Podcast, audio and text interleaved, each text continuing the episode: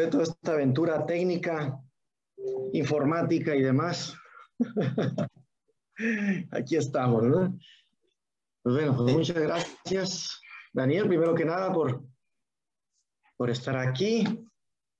Violeta, como sabemos, en este momento no está con nosotros, pero viene ella muy contenta camino a su casa después de un viaje muy maravilloso que se acaba de pasar por allá, festejando su cumpleaños. ¿eh? Entonces, pues bueno, vamos a darle inicio. Vamos en directo con, con tu tema, Daniel. Preséntanos el tema, el, el, nombre, el título y más o menos darnos una introducción de lo que, de lo que podemos aprender y la información que podemos recibir sobre esto que nos vas a comentar. Bueno, buenas noches para todos.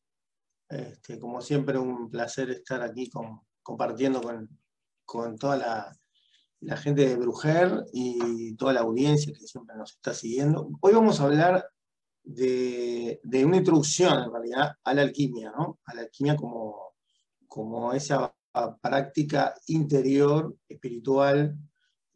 Digo esto porque siempre se piensa en la alquimia como algo relacionado a aquello de los alquimistas, la transformación del plomo en oro, la alquimia como una protoquímica o una cosa así. Pero la verdad es que hay una parte de la alquimia que tiene que ver con el desarrollo espiritual, ¿sí? que está bastante, eh, a veces en esa época por lo menos, estaba como un poco oculto, pero no estaba tan oculto, ¿verdad? Quien quiere investigar y tomarse la molestia se va a dar cuenta que lo que ahí se está hablando son símbolos, símbolos que tienen que ver con la, naturaleza interior del ser humano.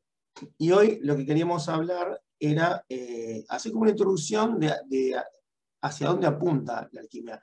El objetivo de la alquimia es la conexión con la esencia del ser humano, es decir, que el ser humano realmente aprenda a vivir desde su real ser, desde, lo que es.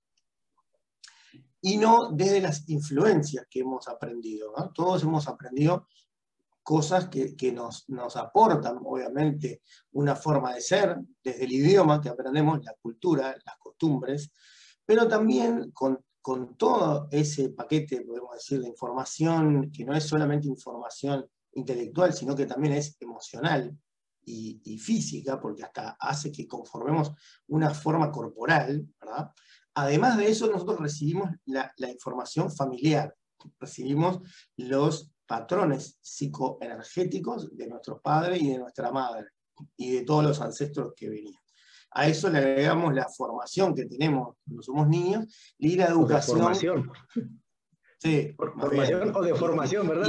educación, que te la voy a poner también entre comillas, que recibimos en las escuelas y en, el liceo, que no está orientado, digamos, al despertar del ser humano, ¿no? al despertar sus potencialidades, sus dones, sino más bien que es un sistema este, que está basado en la repetición, en la repetición este, automática, intelectual de, conocimientos, y no en la potenciación del discernimiento. ¿Sí? Este, es un sistema generado para, bueno, es un sistema creado para generar mano de obra, ¿no? Generar trabajadores. Claro, ahí está. Y de esto han hablado montones de educadores, se han este, gastado escribiendo libros de todo tipo, pero los sistemas estatales no les interesa, obviamente, crear un individuo que esté a pleno con toda su potencialidad, porque si no, como vos mismo estás diciendo, no, no, va a haber mucha mano de obra. Entonces, no vamos a tener toda esa gente que, que, en definitiva queda atrapada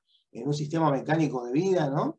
Donde está todo el tiempo reproduciendo rutinas este, y consumiendo, consumiendo, ¿no? Entonces, obviamente, si, si, si la educación fuera orientada hacia el ser, eso ya sería muy distinto. Tendríamos otro tipo de sociedad que ni siquiera podemos imaginar. Entonces, ah, siempre han existido a lo largo de la historia escuelas espirituales, escuelas que a veces se llaman también escuelas esotéricas, que este, tuvieron su, existencia en todas las religiones. Todas las religiones que nosotros conocemos tienen un lado más oculto donde se trabaja sobre el mundo interno de la persona. Y la alquimia es como una descripción de ese trabajo.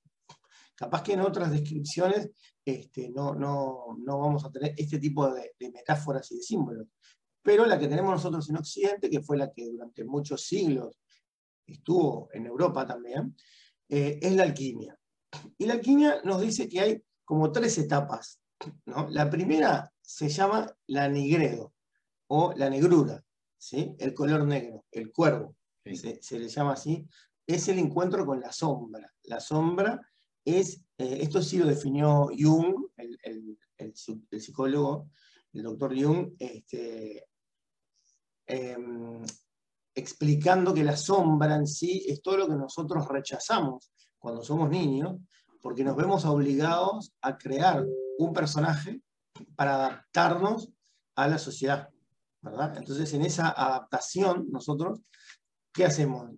Guardamos en el inconsciente un montón de impulsos y formas de ser que son las naturales del niño para adaptarse a una sociedad.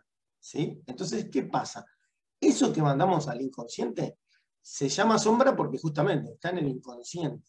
Se transforma muchas veces en una energía negativa aunque originalmente no lo es, no es una energía negativa originalmente, pero después por la represión, por la imposibilidad de la persona de ser espontáneo y ser él mismo, se transforma en algo negativo. Entonces, puede también... Sí. Sí. Mm. Ahí, Daniel, te estoy entendiendo que, lo que se va a la sombra no es lo como, lo muestran en las películas, ¿no? Que es una sombra malvada esa, llena de negatividad, sino que también a la sombra es eh, eh, ese potencial o esas emociones que de niño no pudimos eh, mostrar por, por esa imposición o por esos bloqueos sociales. ¿Eso te refieres? Exactamente, ahí está.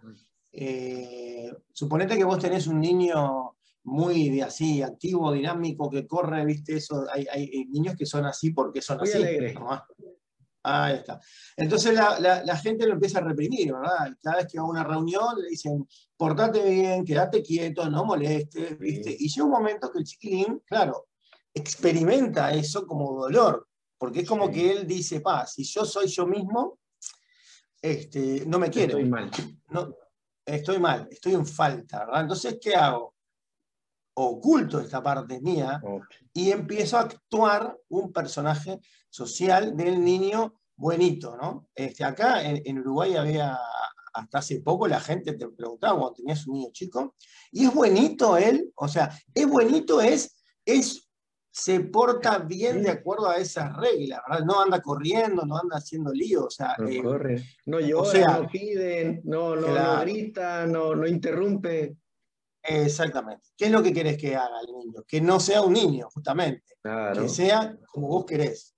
Ahí está. Entonces ahí está el problema, porque el adulto, nosotros los adultos, vamos hacia el mundo de los niños a imponerle nuestra psicología, que ya es bastante decadente, ¿verdad? Porque ya la prueba está en el tipo de, de sociedad que tenemos, le vamos a imponer para que sea uno más de nosotros. Nosotros queremos que el niño sea como nosotros. Y cuando el niño este, hace cosas parecidas, nos produce cierta, cierto placer. De hecho, le, ponemos la camiseta del cuadro de fútbol nuestro, ¿verdad? Le metemos este, la bandera del partido político, ¿verdad? Queremos que sea parte de todo eso. No le queremos dar la posibilidad de la elección, porque mirá si elige ser una cosa distinta, ¿verdad? Y capaz que, capaz que nos cuestiona todos los valores que tenemos. Sí, le, quitamos el pincel para donde dibujaba y le damos el cuaderno con las matemáticas, ¿no? Pues bueno, se lo imponemos. Claro. Infinidad de cosas. O, también me acuerdo que, bueno, todavía se sigue haciendo, se haciendo acá en la educación, te, te hacen hacer esa naturaleza muerta cuando te hacen el dibujo, ¿viste? Pintar una manzana con una banana y una naranja y tenés que pintarla como quiere el, profesor. O sea, si a vos se te da la gana de pintar la banana, la manzana y la naranja en un estilo completamente surrealista, no te lo van a aceptar, ¿verdad? Porque tiene que ser cumplir con ese formato. Entonces, eh, ese es el tipo de sociedad que tenemos, ¿no? Una cosa completamente cerrada, donde todos sean más o menos iguales, que no se te salgan de la, de la, norma, porque eso es lo normal es eso, ¿verdad? Es la norma. Por eso se dice normal, porque tiene que ver con la norma, con lo que es norma para un grupo de gente. Entonces, y bueno, Entonces, ahí eso se va para el inconsciente, ¿verdad? Todo ese impulso que tiene Chirín o la niña se va y ¿qué pasa? Se forma una herida también, una herida que tiene que ver con la autotraición. La autotraición. Porque en la psiquis eh, se percibe que yo eh, no soy yo mismo, o sea, estoy, me, tengo que autotraicionar para que toda esta gente me quiera. Y ahí ya empezamos con un problema, ¿no? porque entonces nosotros lo que creamos es una sociedad hipócrita, ¿verdad? una sociedad de mentirosos, verdaderamente, ¿no? porque donde todo el mundo tiene que estar siempre, de alguna manera, este, y ahora este, se utiliza el término ese de, de lo políticamente correcto. No sé si ahí en México se, usa. también. ¿no? Pero bueno, eso es el mejor ejemplo, ¿no? O sea, de lo que hay que decir para quedar políticamente correcto. ¿no? Entonces, eh, ahora ya, no, ya que somos grandes, seguimos haciendo lo mismo, obviamente, ¿no? ¿Por qué? Porque tenemos miedo al scratch social, a que si decimos lo que pensamos, eh, vaya a haber una, explosión ahí de agresividades y cosas, y entonces uno dice, bueno, no digo nada y me lo guardo. Pero cada vez que vos te guardás eso, cada vez que no sos vos mismo, estás este, como firmando en un papel, ¿no? Que sos un autotraidor, un traidor a vos mismo. ¿Sí? Entonces, justamente, ahí empieza todo el trabajo de, alquimia, en, empezar a reconocer quién soy realmente yo. Es la primera pregunta que nos tenemos que hacer. ¿Quién soy verdaderamente? soy esta persona... Aventarme ese clavado a, la sombra. ¿Cómo? Aventarme de clavado a la, sombra, a lo que... Claro. Descubrir lo que en verdad soy, ¿no? Exactamente. Ah, eh, y ojo que en la sombra también, porque uno siempre, como vos decís, se piensa que la sombra es algo oscuro, negativo, pero en realidad hay eh, una cosa que algunos llaman la sombra dorada, ¿no? que es todas las cosas buenas que también tenemos ahí y que no nos permitimos experimentar. Entonces, ¿qué ocurre este, con esto de la sombra?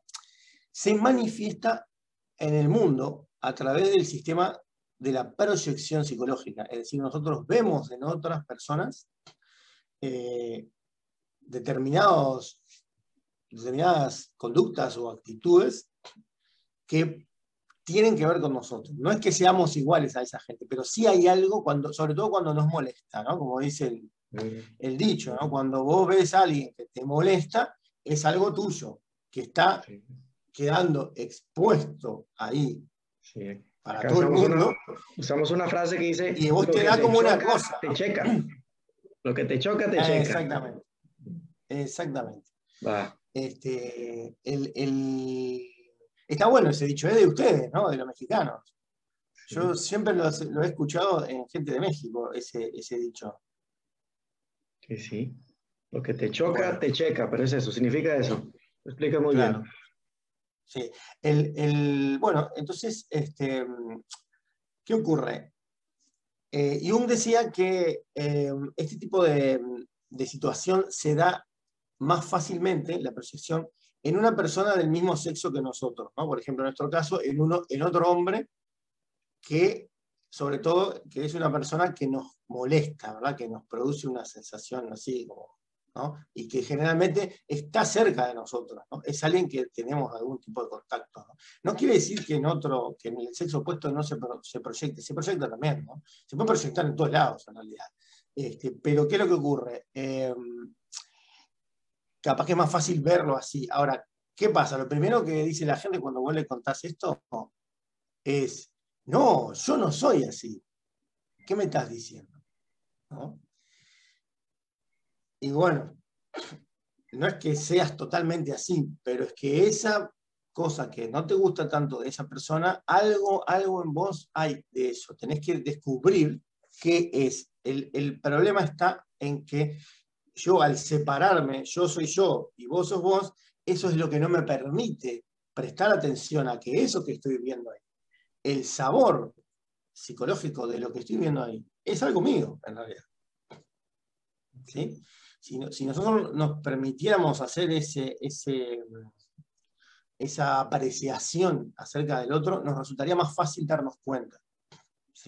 Mientras no nos demos cuenta, eh, no lo vamos a poder hacer. Eso se va a manifestar también a nivel, este, podemos decir, macro, social, cuando los grupos, incluso los países, proyectan la sombra en otro país. Generalmente son los vecinos, ¿verdad? Porque son los que están al lado, casi siempre.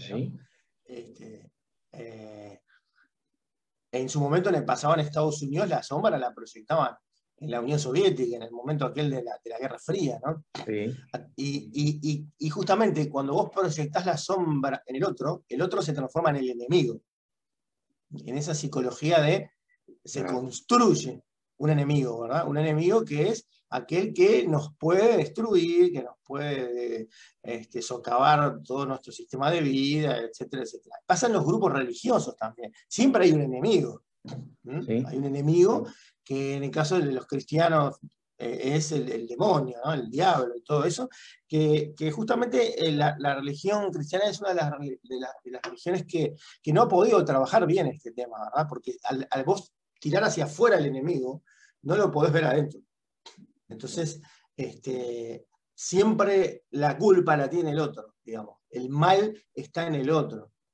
Y, lo que nosotros hacemos con eso es reafirmarnos en una postura que no nos permite vernos a nosotros mismos. Entonces, esta primera etapa, porque aquí me es algo muy, muy grande, que se llama Encuentro con la Sombra, este, para ir como redondeando, no sé si hay gente preguntándonos cosas, ahí no, no, no sé si estás mirando, pero bueno, el, eh, implica el tomar conciencia de uno mismo, ¿sí? el darnos cuenta de que eh, de que existe el mundo interior, el mundo psicológico, eso es importantísimo, porque si nosotros no nos damos cuenta que hay todo un mundo ahí, estamos como que no, no podemos encarar el asunto. El empezar con el quién soy, ¿para quién soy yo realmente? Soy esta persona que, se mueve, que va para acá, esta forma de ser, de dónde salió. Y es lo que se llama en, algunas escuelas esotéricas bajar a los, infiernos, ¿no? bajar a los infiernos está representado en la, Divina Comedia. La Divina Comedia es un libro totalmente esotérico, incluso tiene mucha numerología, y justamente la, primera etapa de, del Dante es bajar a los infiernos. ¿Y qué es lo que hace Dante en el infierno? Observa. Esa historia de bajar al infierno en la que Dante observa simboliza la autoobservación que nosotros tenemos que hacer de nosotros mismos para empezar a conocerlo, empezar a, ver esas oscuridades. ¿Y por qué no va directo para el cielo? No, tiene que primero pasar por el infierno, tiene que bajar a ese mundo, a encontrar ese, esos demonios, como se dice ahora, ¿no? Encuentra tus propios demonios, enfréntate a tus propios demonios. Bueno, este, la sombra la proyectamos también en las cárceles, ¿no? En las cárceles donde, es donde nosotros este, proyectamos, la sociedad proyecta todas sus sombras, ¿no? Porque ahí están los malos, los que no son como yo, ¿verdad? Yo soy bueno, los que están ahí son malos. Entonces, la gente ahí descarga todas sus, hace su catarsis, ¿no? Que los maten a todos, acá, acá se usa mucho, ¿viste? Que, los maten a todos que los prendan fuego en la cárcel. La gente dice todos esos disparates y, aún así se creen mejores personas, ¿no? O sea, eso es fascinante realmente porque es una, una forma de, de sacarse toda la, carga de herida y de dolor que tienen, y en base a eso este, se sienten mejor porque los malos son los que están así. Ese es todo un, tema de, observación de los espejos, de cómo nosotros proyectamos esas cosas y no, y no queremos ver que en realidad como sociedad todo eso está en todos también. Que nosotros obviamente no, no seamos delincuentes ni nada, eso no quiere decir que no haya otro tipo de sombras en nosotros. ¿Se entiende, Gabriel? No sé si querés preguntarme algo. Sí, lo que pasa es que no alcanzamos a ver aquí, por cuestiones, yo creo que le moví algo aquí, no alcanzo a ver si hay comentarios o preguntas, ¿tú los alcanzas a ver? No, el problema es que estamos en tu perfil, me parece, no llegamos al brujer. O yo. En brujer no, no, no, no me Ahí está, estamos sin embrujar, sí, estamos. Pero bueno, no. No tenemos público. No tenemos público hoy, me parece. No, ya está. Pues continuamos, continuamos. Las, las dejamos de tarea. Este, quería redondear un poco el, concepto de, decir, bueno, a ver, este, ¿cómo hacemos con esto? ¿no? ¿Por, qué, ¿Por es importante esto? Porque si no es como un relato interesante nomás. Porque no puede haber un, digamos, un crecimiento de, nuestra sociedad y de los individuos si uno no encara ese mundo interior que lo tiene de alguna manera este, dominado. Nosotros estamos prácticamente manejados por nuestro inconsciente y si nosotros no nos damos cuenta de eso, lo que hacemos es repetir un montón de, de, conductas que no logramos este, despertar de esos patrones psicológicos. Después escuchamos historias de que la gente que pasa por determinados eventos, se le vuelven a repetir, después se le repiten y así sucesivamente, y uno dice, pa, qué horrible, ¿por qué? ¿Qué será que pasa ahí?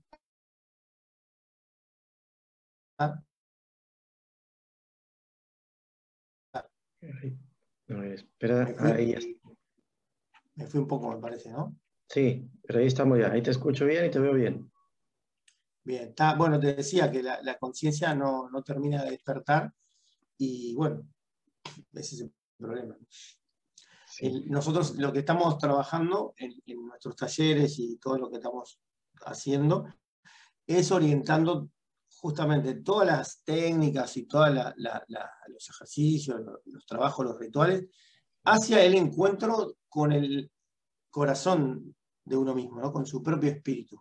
Cuando uno encuentra la fuerza de su espíritu, entonces puede empezar a plantearse algo, digamos, al respecto de esto.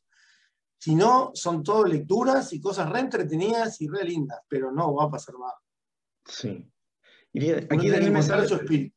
Me sale una pregunta a mí aquí. Y, eh, pues bueno, yo, imagínate, yo, simple mortal que voy por la vida portándome y soy buena persona, no estoy en la cárcel, tengo un buen trabajo, tengo una vida normal, ¿no? Una buena vida. Pero, ¿qué, qué indicador puedo notar o, cómo me doy cuenta que, que, por así decirlo, mi inconsciente me está pidiendo que, que, que vaya a, a despertar mi alquimia, que vaya a, buscar esas sombras, o sea, ¿qué, qué indicador o, o, qué empieza a suceder en mi vida que me dice, oye, como que por aquí te hace falta, no sé. El indicador es, como decía algún maestro, que hay un descontento. Mm. Hay un descontento básico, existencial, y eso no te deja en paz. O sea, todo Entonces vos empezás a... Sí, está todo bien. Exactamente. ¿Está todo bien? Si está todo bien y vos estás contento, eh, entonces está todo bien. Eh, ah, ahora, si está todo bien y hay un descontento, la persona empieza a buscar algo porque siente que algo no está bien. Y eso a veces pasa porque todo lo que ha hecho no era lo que, no, era lo que quería su alma. Mm sino lo que los mandatos sociales le decían. Claro. Entonces cumplió todo, hizo una carrera, se recibió, tiene familia, tiene hijos, tiene auto, tiene perro, tiene casa en la playa, tiene todo, o sea, está como... Pero algo adentro como que no está del todo bien. Entonces ahí es esa, ese impulso del ser, del alma, que le está diciendo, bueno, está todo genial lo que hiciste, pero no era lo que vinimos a hacer acá. Si no, si la persona se siente referida, está todo bien, genial. Quiere decir que su vida pasa por ahí, por, hacer lo que está haciendo. Así que bueno, eh, no sé si querés cerrar esto y nos vamos para el Instagram.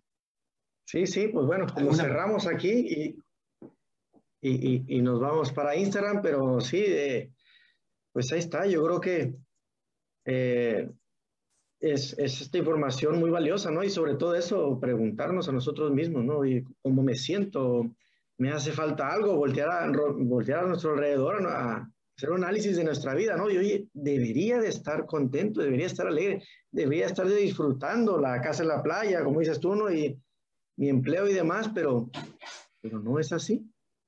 Entonces, pues ya está, empezar a acercarnos a toda esta información y, y, sobre todo pues a, estos talleres que nos ofreces para, pues, para descubrir qué es lo que está pasando. Sí, yo creo que hay, hay, dos, hay dos preguntas que son fundamentales, ¿no?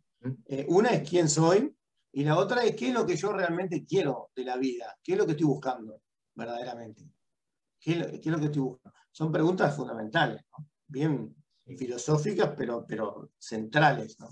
Entiendo, sí. Sí, porque cuando preguntas quién soy, o sea, bueno, me pregunto primero que nada, ¿soy, ¿soy esto porque yo quiero ser esto o soy esto porque seguí la línea marcada?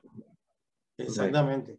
Pues muy bien, con esas dos preguntas entonces nos retiramos de aquí y continuamos por ahí por Instagram y, y cualquier pregunta por favor nos la dejan por ahí en los comentarios y ya se las estaremos contestando, nos lo llevamos de tarea por ahí. Pues bueno, entonces terminamos. Muchas gracias, Un rato más. Gracias a ti. Saludos para todos. Sale, saludos a todos. Hasta luego. Buenas tardes a todos. Este, estamos aquí en esta repetición de Compartiendo Vino, de lo que viene siendo el episodio número 15 con Daniel, que se transmitió la semana pasada, pero que tuvimos ahí problemas como ahorita también eh, cosas técnicas que pasan, que suceden y ya sabemos que todo eso se pone caótico. Entonces, lo estamos repitiendo. Me pidieron varias personas que lo volviéramos a hacer porque se quedaron con las ganas de hacer preguntas. Entonces, vamos a hacer ahorita media hora de, interacción con Daniel y vamos a dejar para que hagan preguntas. Entonces, hola Daniel, nuevamente con este tema. Buenas tardes y buenas noches para los que están en el sur. Eh, acá por Uruguay o Argentina, que ya es de noche. Y bueno, este, el otro día habíamos hablado un poquito de introducción a la alquimia, ¿no? Es decir, em, la, alquimia como, como esa disciplina que, si la rastreamos la podemos encontrar en, la antigua China, en la India, en Mesopotamia, después en Europa, eh, con ese nombre de alquimia tomó más este, relevancia en la Edad Media, eh, y nosotros teníamos un poco la, referencia que siempre se nos enseña en, el liceo, en, los estudios secundarios, que eran como los, primeros químicos, ¿verdad? Porque realmente eran personas que hacían experimentos químicos, tenían laboratorios y tenían todo un sistema de, destilaciones y matraces y cosas para hacer experimentos, tanto en Oriente como en Occidente, era, era en ambos lugares, ¿no? y también eran personas dedicadas al estudio de eh, las sustancias, de las hierbas, de las plantas, árboles, hacían infusiones, este, maceraciones, eh, la famosa espagírica también, que era toda una, ciencia que tenían para extraer de, las plantas los diferentes principios. Pero eh, hay una parte que es quizás este, la, que más nos interesa, por lo menos a nosotros, que es la que tiene que ver con el, autoconocimiento. ¿no? El psicólogo Carl Jung, al principio, este, no, le gustaba mucho este tema de la alquimia porque le parecía toda una superstición, pero cuando se puso a investigar los símbolos y encontró las relaciones entre las diferentes culturas, Oriente, Occidente, culturas primitivas, etc., descubrió que la alquimia era como una especie de protopsicología, ¿verdad? Era una forma de psicología antigua que a través de toda esa simbología y de esas mitologías trataba de dar una explicación a un proceso que él llamó la individuación y que los alquimistas llamaban de otras maneras. O sea, en, Oriente también existía eso y se le, se le llamaba la creación del cuerpo inmortal o, el, feto inmortal o la alquimia occidental, el niño de oro, etc. Era como una representación de el crecimiento, podríamos decir, de, la esencia humana hasta desarrollarse y transformarse en un ser completo, en, una expresión de esa plenitud que somos interiormente. Entonces, a partir de ahí, eh, Jung, digamos, abrió toda esa perspectiva de la alquimia como, para explicar todo ese trabajo interno de autoconocimiento, ¿no? Y eh, lo, tradujo a un lenguaje un poco más sencillo, a pesar de que él no era tan sencillo explicando, pero lo podemos entender hoy, ¿sí? Y él este, detectaba esos tres niveles que hablábamos la otra vez, el primer grado, si quieren llamarlo así, que es la nigredo, o la, etapa de la sombra, el segundo que es la albedo, o la etapa de la, del encuentro del masculino-femenino, que es todo lo que está ahora moviéndose también en, el mundo. Y la última etapa, la rubedo, que representa el encuentro con el sí mismo, con el, con el uno mismo, ¿verdad? Entonces, en la primera etapa, capaz que si nos da el tiempo podemos hablar un poquito de la primera y la segunda, es ese encuentro con la sombra, ¿no? El conocimiento de las cosas que están en sombra en nosotros, de las cosas que no reconocemos, que de repente aprendimos a esconder para adaptarnos a este, un entorno que nos demandaba ser de cierta manera. Y fíjate qué curioso, porque en realidad casi todas, las, hasta las religiones, ¿no? que deberían ayudarnos a ser más libres, terminan siendo este, elementos de, condicionamiento. En realidad, em, esas mismas religiones, en vez de ayudar a la esencia, cuando uno es niño, a crecer y desarrollarse, enseguida le están poniendo dogmas y, este, podemos decir, posturas de autorrechazo, en la cual se le está mandando el mensaje al niño de que así como es, no está bien que sea así. O sea, que de alguna manera está fallado porque nació con un pecado, porque tiene karma, porque tiene que perfeccionarse, porque así como es no está bien.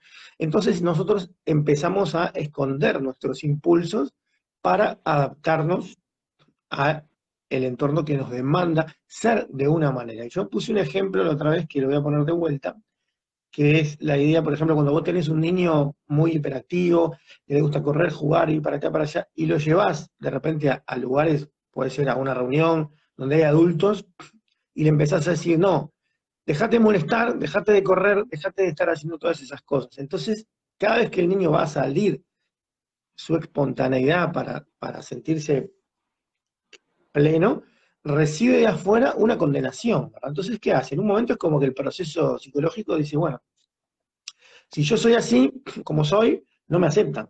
Entonces empieza a crear una máscara social, una forma de ser social para quedar bien con la madre, con el entorno. Y esa, toda esa energía que tenía se la guarda y queda en ese lado sombra. Y después puede ser un factor de, podemos decir, perturbación, porque se puede transformar en ira o se puede transformar en depresión también. ¿Sí? Eh, lo seguimos haciendo de grandes, ¿eh? porque si nosotros somos personas muy alegres, muy festivas y después tenemos que ir a un trabajo donde tenemos que eh, poner una máscara para adaptarnos al entorno, lo seguimos haciendo. Entonces estamos ocultándole con la diferencia que ahora, como somos más grandes, podemos manejar un poco la situación y saber que, bueno, vamos ahí y después que salimos de ahí ya podemos darnos el lujo de, divertirnos de otra manera. Pero seguimos repitiendo ese esquema. Entonces, ¿qué pasa? Eh, muchas de las cosas que están en sombra, son, por supuesto, son inconscientes, por eso se llama sombra, se proyectan en las demás personas, se proyectan en otras personas que llegan a nuestra vida y con las cuales nosotros muchas veces no nos gusta su forma de ser, ¿no? Y decimos, no, esta persona me cae mal, no sé muy bien por qué, y a veces es porque me está mostrando algo que, una faceta, no es que yo sea igual a la persona, una faceta de, esa forma de ser que yo no quiero ver y que me resulta difícil, digamos, admitir conscientemente. Entonces ocurre el fenómeno de la proyección. De hecho, había una cosa que decía Jung que estaba muy buena, ¿no? Que mientras nosotros sigamos sin autoconocernos, nos van a pasar muchas cosas y nosotros le vamos a llamar a eso que es el destino, y en realidad es nuestro inconsciente el que está produciendo un destino. Porque hay cosas que funcionan de manera autónoma en el inconsciente. Funcionan por sí mismas, no tenemos control de ellas. Y la única manera de llegar a acceder a ese, entre comillas, control, es a través de observarnos y conocernos a nosotros mismos. Entonces, esta primera etapa de la, cuando uno ve los mitos, toda esa parte de los héroes que se enfrentan a los monstruos, Hércules que tiene que meterse en una caverna, ¿verdad? Para poder enfrentarse a la hidra de Lerna. Es un, mito re interesante porque él, para poder sacar a la hidra de la caverna, no, él no se mete del todo en la caverna, empieza a tirarle flechas de fuego, ¿no? Entonces ilumina la caverna y cuando sale ahí la hidra, él ahí recién se enfrenta a ella, ¿no? O sea que también es necesario sacar de ese inconsciente hacia la visión interior para poder ver de qué estamos hablando, porque si no es toda una cosa así teórica, ¿no? Este, que muchas veces la otra vez Gabriel me decía que ustedes tienen un dicho en México que yo lo he escuchado muchas veces, ¿no? Que lo que te choca, te checa, ¿no? Sí. Sí. Mucha gente lo usa para los demás, pero no se lo aplican a sí mismo, porque ya lo he visto varias veces eso, ¿no? Pero ¿por qué te checa? Porque lo que te está chocando, eso que te molesta, eso que, enseguida vas y, le, caes a la persona y le decís, esta persona es así, esa, es algo que vos también lo tenés. ¿Por qué resulta difícil eh, admitirlo? Porque está rechazado, justamente, está rechazado. Entonces ahí es cuando nosotros tenemos que aprender a observar eso y ver si realmente eso que nos está molestando existe en nosotros. Sí, al, igual que cuando haces, cuando te gusta algo de la otra persona, ¿no? Cuando es algo positivo o que admiras o que también te genera eh, admiras, o sea, no admiración, como decir, ay, mira qué padre que esa persona es así, eh, que tiene mm. esa forma de, moverse, también es algo que te resuena, o sea, lo, lo, que admiras de otra persona también está en ti, ¿no? Pero como que no nos han enseñado a pues aceptar que al final del día no es que la otra persona te caiga gorda o la que la otra persona eh, te cae muy bien, simplemente estás viendo lo que, lo que ves de, de, la otra persona o espejito, espejito, también dicen, ¿no? Claro, porque existe una cosa que se llama como la sombra dorada, que es donde vos proyectás no las cosas negativas, sino que proyectás todo lo bueno, digamos, todo lo maravilloso que tenés adentro, pero que no te lo permitís también, entonces lo ves en otra persona. ¿sí? Entonces, em, ¿qué es lo que pasa muchas veces con las famosas relaciones entre maestro y discípulo? ¿no? Cuando nosotros encontramos un maestro espiritual, le proyectamos un montón de cosas muy elevadas y las llegamos a sentir incluso. Sin embargo, eso que sentimos es algo nuestro. Porque si no, ¿cómo lo sentiríamos? Está dentro de nosotros, ¿verdad? y esa persona hace de espejo en el cual nosotros proyectamos toda esa grandeza y vemos que esa persona es este, maravillosa, que es un ser de luz inconmensurable, y uno queda así como fascinado diciendo, pa, qué, qué impresionante esta persona, pero en realidad es una proyección nuestra también. La persona nos está devolviendo ese reflejo, nos está eh, haciendo sentir lo que nosotros tenemos ahí y no lo estamos viendo. O sea que la proyección vale para las dos cosas, ¿no? Tanto para la, la, parte un poco más este, desagradable como para la parte luminosa, ¿no? Claro. Se, generan las dos proyecciones, ¿no? Bueno, yo ahorita ya lo sé, pero antes no lo sabía. Antes, este. Mm. Antes no lo sabíamos. claro. Y a veces, ¿qué pasa? Cuando vos descubrís porque esto es lo mismo que cuando idealizás en el amor, es lo mismo en realidad, ¿no? Es una idealización también. Cuando vos descubrís que la persona, ese maestro, es un ser humano común y corriente, que tiene un montón de cosas humanas, viene la decepción y decís, ah, pero esta persona ahora resulta que hace tales y cuales cosas, que como que ya no parece tan espiritual. En realidad es un problema tuyo, de tu inmadurez, porque vos, ¿por qué creíste que esa persona tenía que ser de una manera, no? Entonces, eh, lo que ahí hay que hacer es separar, por decirlo de esa, forma, ¿no? el objeto del estado interno y darnos cuenta que eso que sentimos somos nosotros. No es la otra persona. La otra persona lo está detonando. Pero lo que estamos viendo es algo nuestro. ¿Ah? Aplica para todo. Aplica para todo. Exactamente. Mm. Me, eh, acabas, de dar así como que un una, ¿cómo se dice? Como una, no, lo había visto del lado del maestro, o sea, de, cuando normalmente eh, tienes esa, bueno, esa, esa admiración por una persona, no lo había analizado desde ese punto de vista, fíjate, o sea, fue para mí como un poño.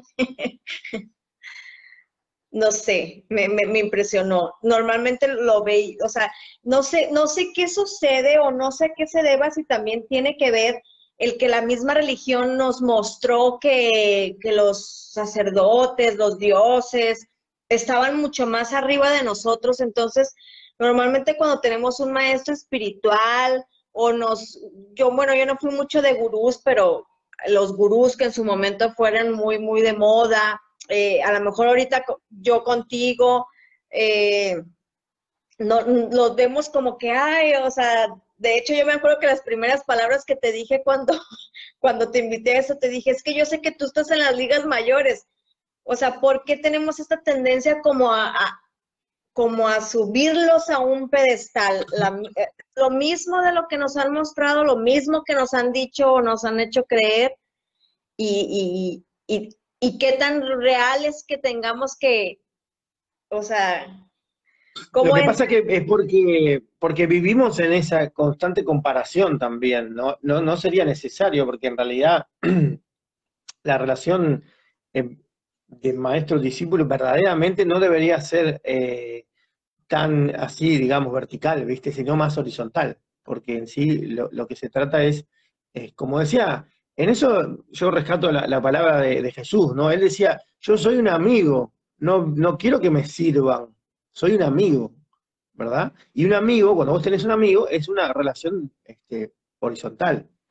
Entonces, cuando vos te pones a una persona afuera tuyo en un pedestal, vos en realidad ese pedestal es tuyo también.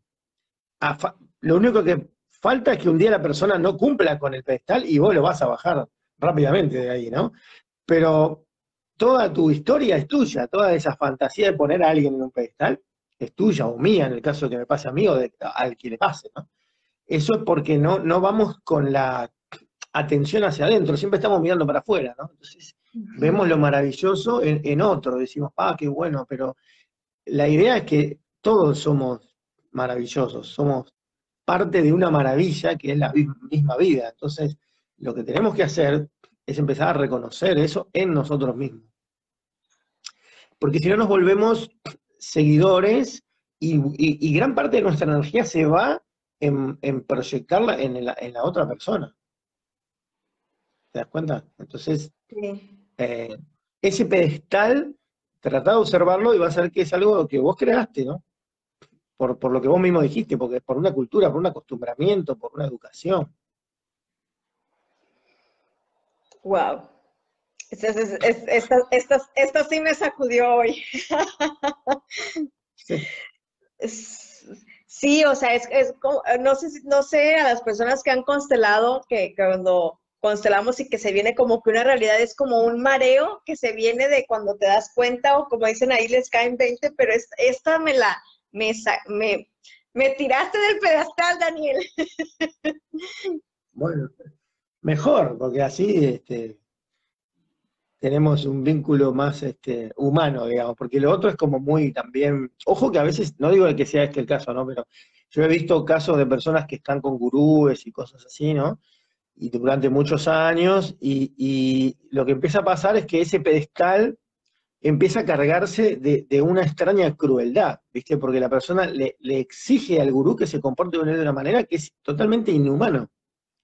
Y obviamente la persona no, no puede responder a eso porque eh, justamente la idealización, por eso se llama idealización, porque no es real, es una idea, un ideal de algo demasiado perfecto que no existe. Entonces, cuando vemos el contraste, nos frustramos, pero ¿por qué le exigís a una persona que sea perfecta para vos?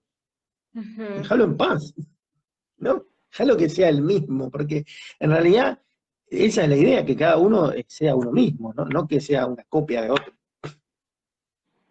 Entonces, bueno, viste todo lo que tiene este punto de la, de la sombra, de las proyecciones y todo eso, ¿no? Este, sí, sí, sí.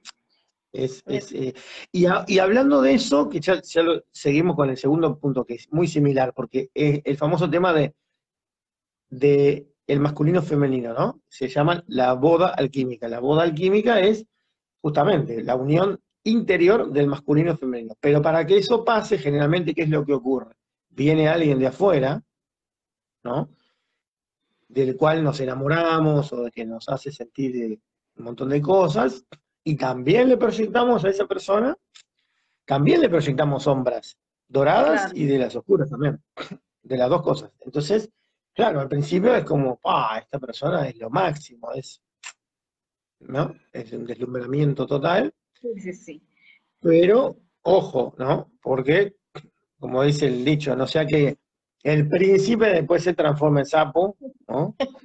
Totalmente, siempre pasa. O al revés. La princesa también se transforma en rana. Sí, totalmente, o sea, dejamos de, o sea, e, es algo que yo sí he aprendido totalmente en dejar de idealizar, pero a la pareja, ¿no? a la pareja, a la mamá,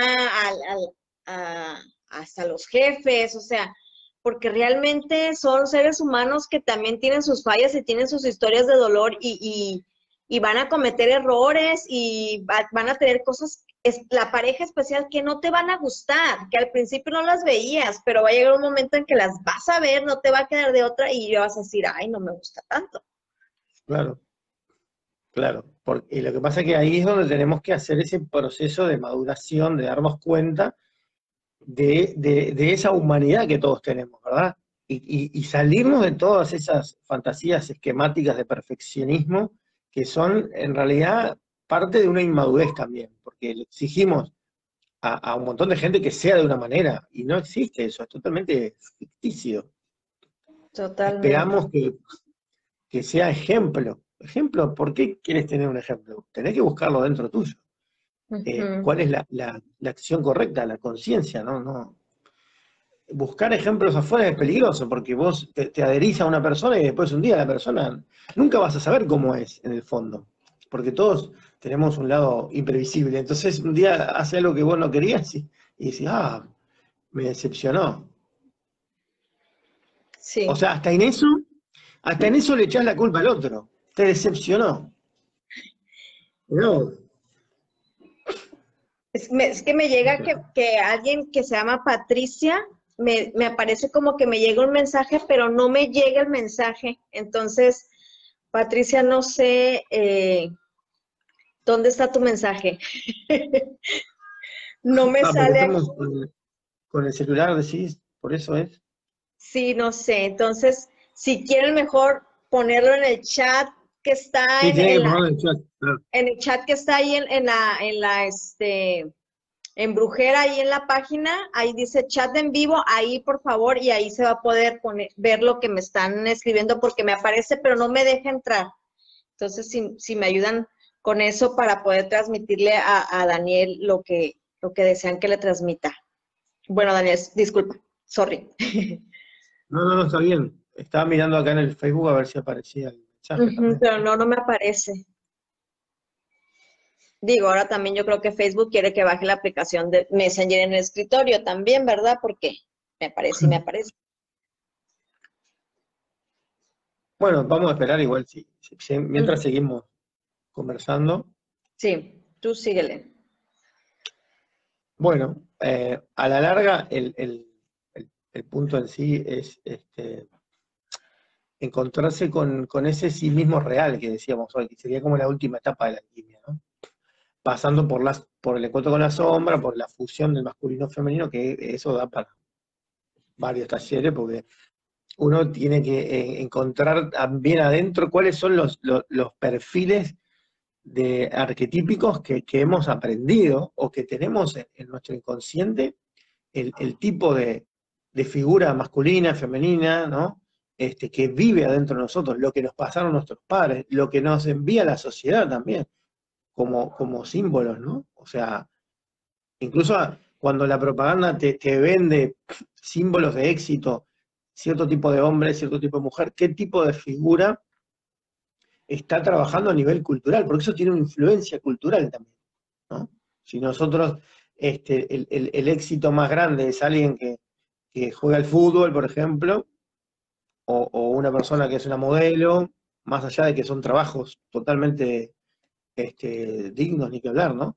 No, es lo mismo que una, sociedad que promoviera, por ejemplo, em, como algo así importante a nivel cultural, por ejemplo, un sabio, un filósofo, un científico, eh, o mujeres también, no ni que hablar, científicas, este, o, esté promoviendo otra, otro tipo de cosas, ¿no? que no tengan que ver tanto con, con el, por ejemplo, fulano es lo más porque gana mucho dinero, sino que de repente es lo más porque tiene una vida que es lo más, ¿no? Que es algo está bueno para conocer, para decir, ah, qué lindo, qué, qué inspirador, ¿no?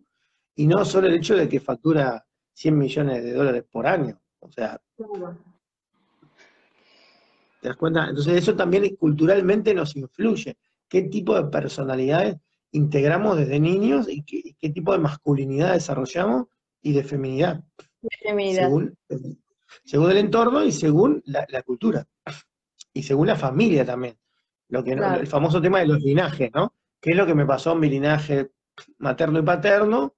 Y yo, como varón, para ir hacia la masculinidad tengo que, tengo que ir hacia el padre, ¿no? Y la, y la mujer hacia la madre. O sea, tiene que resolverlo con, su mismo sexo. Con, eso. Por eso todo el tema esto de los círculos de mujeres y de varones que está haciendo de alguna manera una ayuda para, para encontrar esa solución y, permitir que haya un, salto en la conciencia para salir, como dice en la, alquimia, el, el, mito del vientre de la ballena es ese héroe que sale de adentro de la ballena como Pinocho, porque Pinocho es un cuento esotérico, te voy diciendo. ¿Cómo sale Pinocho? Pinocho sale con el fuego, ¿verdad? El fuego sagrado, y se encuentra con el padre, o sea, tiene que ver con ese encuentro, con su masculinidad, con su energía. Si fuera un mito femenino sería distinto, que hay montones de mitos femeninos, ¿no? Se encuentra con eso y bueno, este, sale del vientre de la ballena. Y el vientre de la ballena son todos esos condicionamientos familiares y culturales que nos hacen ser de cierta manera y no nos permiten explotar desde nuestra esencia. Ahí está el mensaje, mira. Fíjate, yo ah, hace, yo creo que hace como un año leí en algún post de Facebook donde decía que el hombre tiene que, ah, tiene, y yo lo, yo lo, adopté como de mujer, pero venía hablando de, de, lo masculino, ¿no? Decía que el hombre tiene que integrar al padre, porque un hombre que, por ejemplo, está rodeado de mujeres y les está, les está mostrando a las mujeres cómo llegar a un camino de sanación o de, o de evolución, este, pero que no ha tomado al padre, que por ejemplo no tiene amigos hombres, que no ha hecho algo con los hombres, que, que no tiene también nivelado la admiración de los hombres significa que no ha tomado al padre, que es un, es un, es un hombre que la mamá no le dio permiso para, para acceder a esa parte y que mientras no vaya y haga una lucha, ahí dice una lucha como la de territoriales, que bueno, yo lo vi en, en, los, en la manada de los gorilas, que llega un momento en que el gorila se pelea con el gorila mayor, que es el padre, lo destierra, o sea, no lo destierra, o sea, gana la lucha y se queda como ya con, como jefe de, la manada, ¿no? No sé si se diga manada en los gorilas, no sé si también sea así con los lobos, porque ahí comentaban algo así. Y entonces hasta que ese momento suceda, en ese momento el hombre va a llegar a un salto evolutivo. Yo lo tomé por mi lado masculino y, y por mi lado femenino porque yo estaba en un proceso así como de que no integraba en mi totalidad a mamá y sentía que, que o sea, de, las típicas de todos, que todos tenemos ese, ese, detalle, ¿no? De que estamos ahí en lucha con, con, nuestra madre. Entonces, ¿es más o menos esto que nos estás diciendo? O sea, ¿tiene algo que ver esa parte? Claro, totalmente, es lo mismo. Es la forma de salir de ese vientre. En el mito de varones, el vientre de la madre. En el mito de la, de la mujer es dejar de ser la nena de papá, en realidad. ¿Viste? Es como hacer ese despegue para poder ir hacia lo otro, ¿no? Y ahí sí, pasamos a ese último nivel que sería el encuentro con sí, con el sí mismo real, el sí mismo real. Si no, nosotros estamos en un estado semi-infantil, ¿verdad? Somos adultos en un montón de cosas que tenemos en la vida que administramos, ¿no? No administramos el dinero, la casa, si tenemos el trabajo, porque ya aprendimos un montón de cosas para manejarnos en la vida pero emocionalmente hay una parte que todavía no, se resolvió. Hasta que no demos ese salto, estamos quedando ahí, este, en, una, en, una especie de nube de, paralización. Ah, mira, ya, ya me aparecen. Eh, me dice Patricia Margarita, dice, quería aportar una frase que dice, ¿cómo no me iba a enamorar de la cantidad de virtudes que puse en ti? Sí, no, totalmente. Y imagínate, yo pongo a Henry Cavill queriendo que todos sean Henry Cavill en el área de Superman, imagínate, no existe Superman, totalmente inexistente. Este, las, creo que las mujeres tenemos más tendencia a hacer esa idealización, ¿no? Eh, sí, es probable, sí, sí, sí. Em, capaz que por, porque hay mucha gente que dice que es por el, por el tema de, cómo nosotros fuimos educados por, por el tema, los cuentos infantiles, el Disney y todas esas historias, ¿no? Que tienen mucho eso de, del, príncipe y de toda esa historia, ¿no? Que es bien una, historia este, de cuento, pero en realidad, claro, esos cuentos en realidad muchos tienen un, mensaje más bien espiritual, ¿no? Al, hacerse para niños, eh, funcionan de otra manera, en realidad. Son para grandes los cuentos esos, en realidad, no son para niños. Porque representan un, todo un tema interior, ¿no? De, de, autoconocimiento. Pero bueno, al haberse contado de esa manera, eh, bueno, lo que, lo que pasó es este, esto que estamos hablando, ¿no? De todas esas idealizaciones, ese romanticismo hiperidealizado, ¿no? Que después viene como la, bajada, ¿no? Cuando te das este, contra, contra, la pared, digamos. Claro, claro. Sí, sí, sí. Eh, igual en el hombre también existía, ¿no? Porque eso, la, la toda la historia de la, de esa, de la, princesa y todo eso también existe, ¿no? Entonces, eh, de, alguna forma también eh, está un poco eso, ¿no? Y si bien se proyectan otras cosas, a veces también, este, y, es, todo un tema re interesante de estudiar eso, ¿no? Las diferentes proyecciones que hacemos en el otro sexo, ¿no?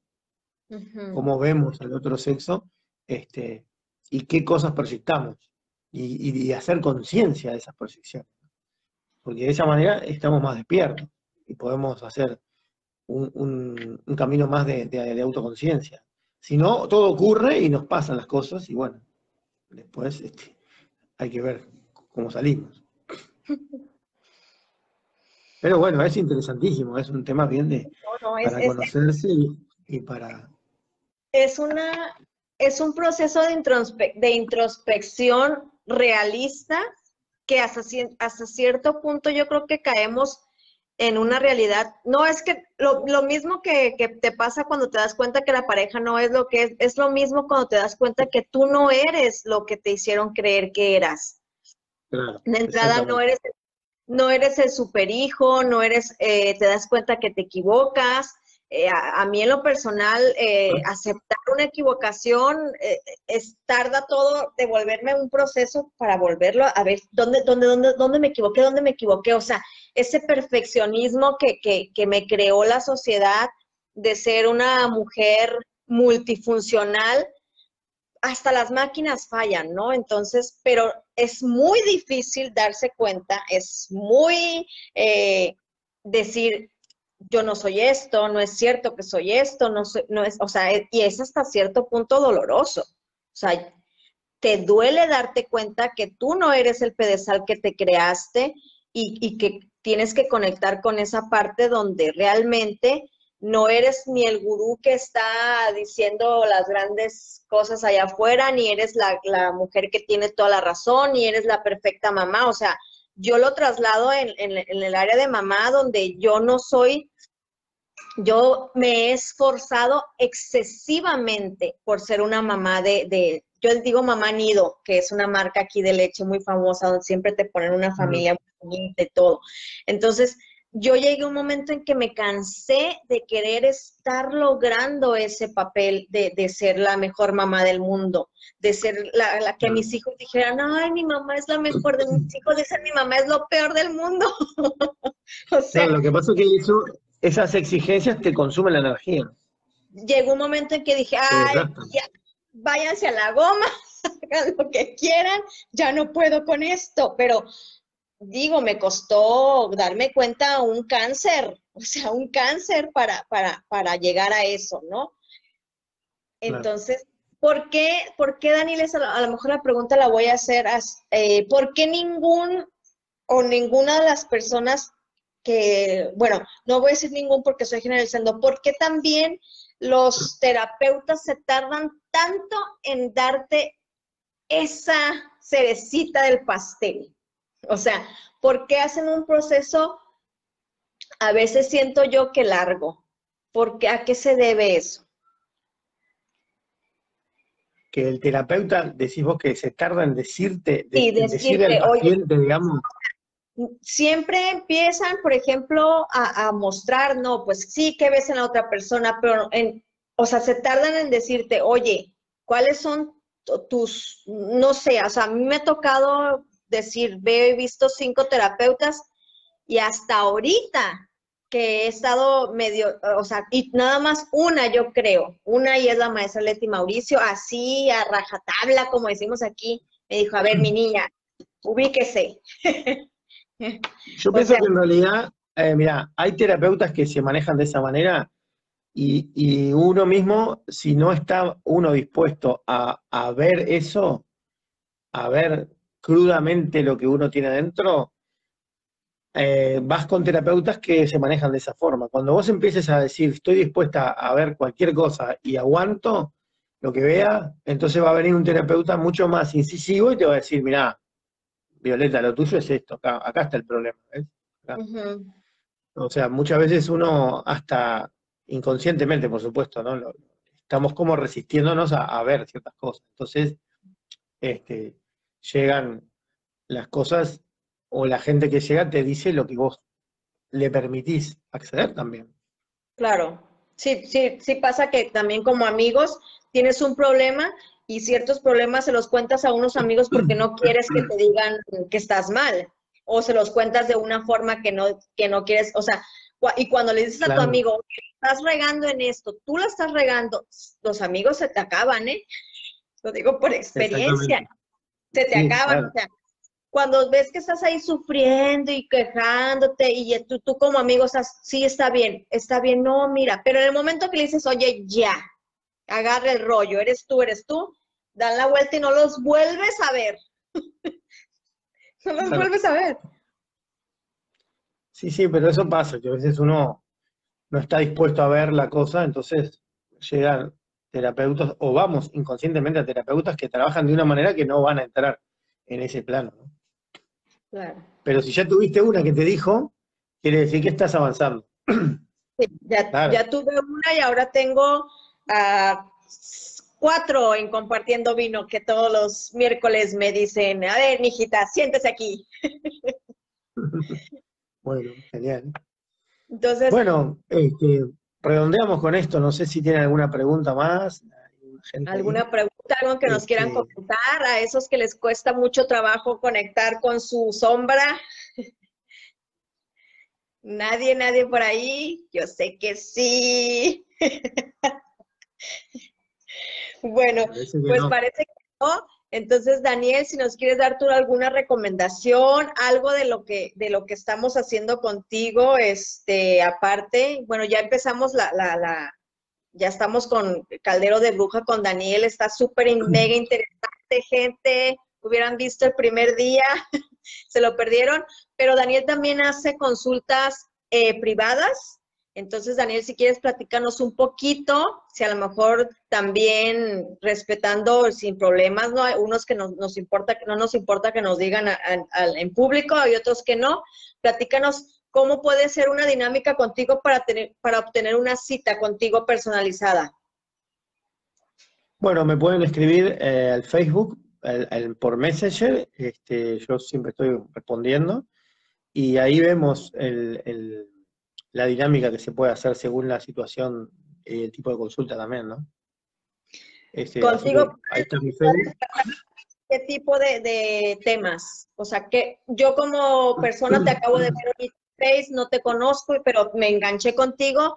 ¿Qué es lo que puedo lograr eh, al, o, o qué temas puedo hablar contigo eh, en una Bueno, cita? yo en realidad lo, lo que estoy haciendo ahora, este, con, así tanto en grupos como personal, son eh, todo un trabajo de autoconocimiento y mm, desarrollo de la esencia espiritual, como parecido a lo que hacemos con el caldero de la bruja, pero claro, como tengo algunos casos que son eh, particulares, este, se, se- trabajan cosas más puntuales, ¿no? de la persona y de- del desarrollo de su propia espiritualidad también.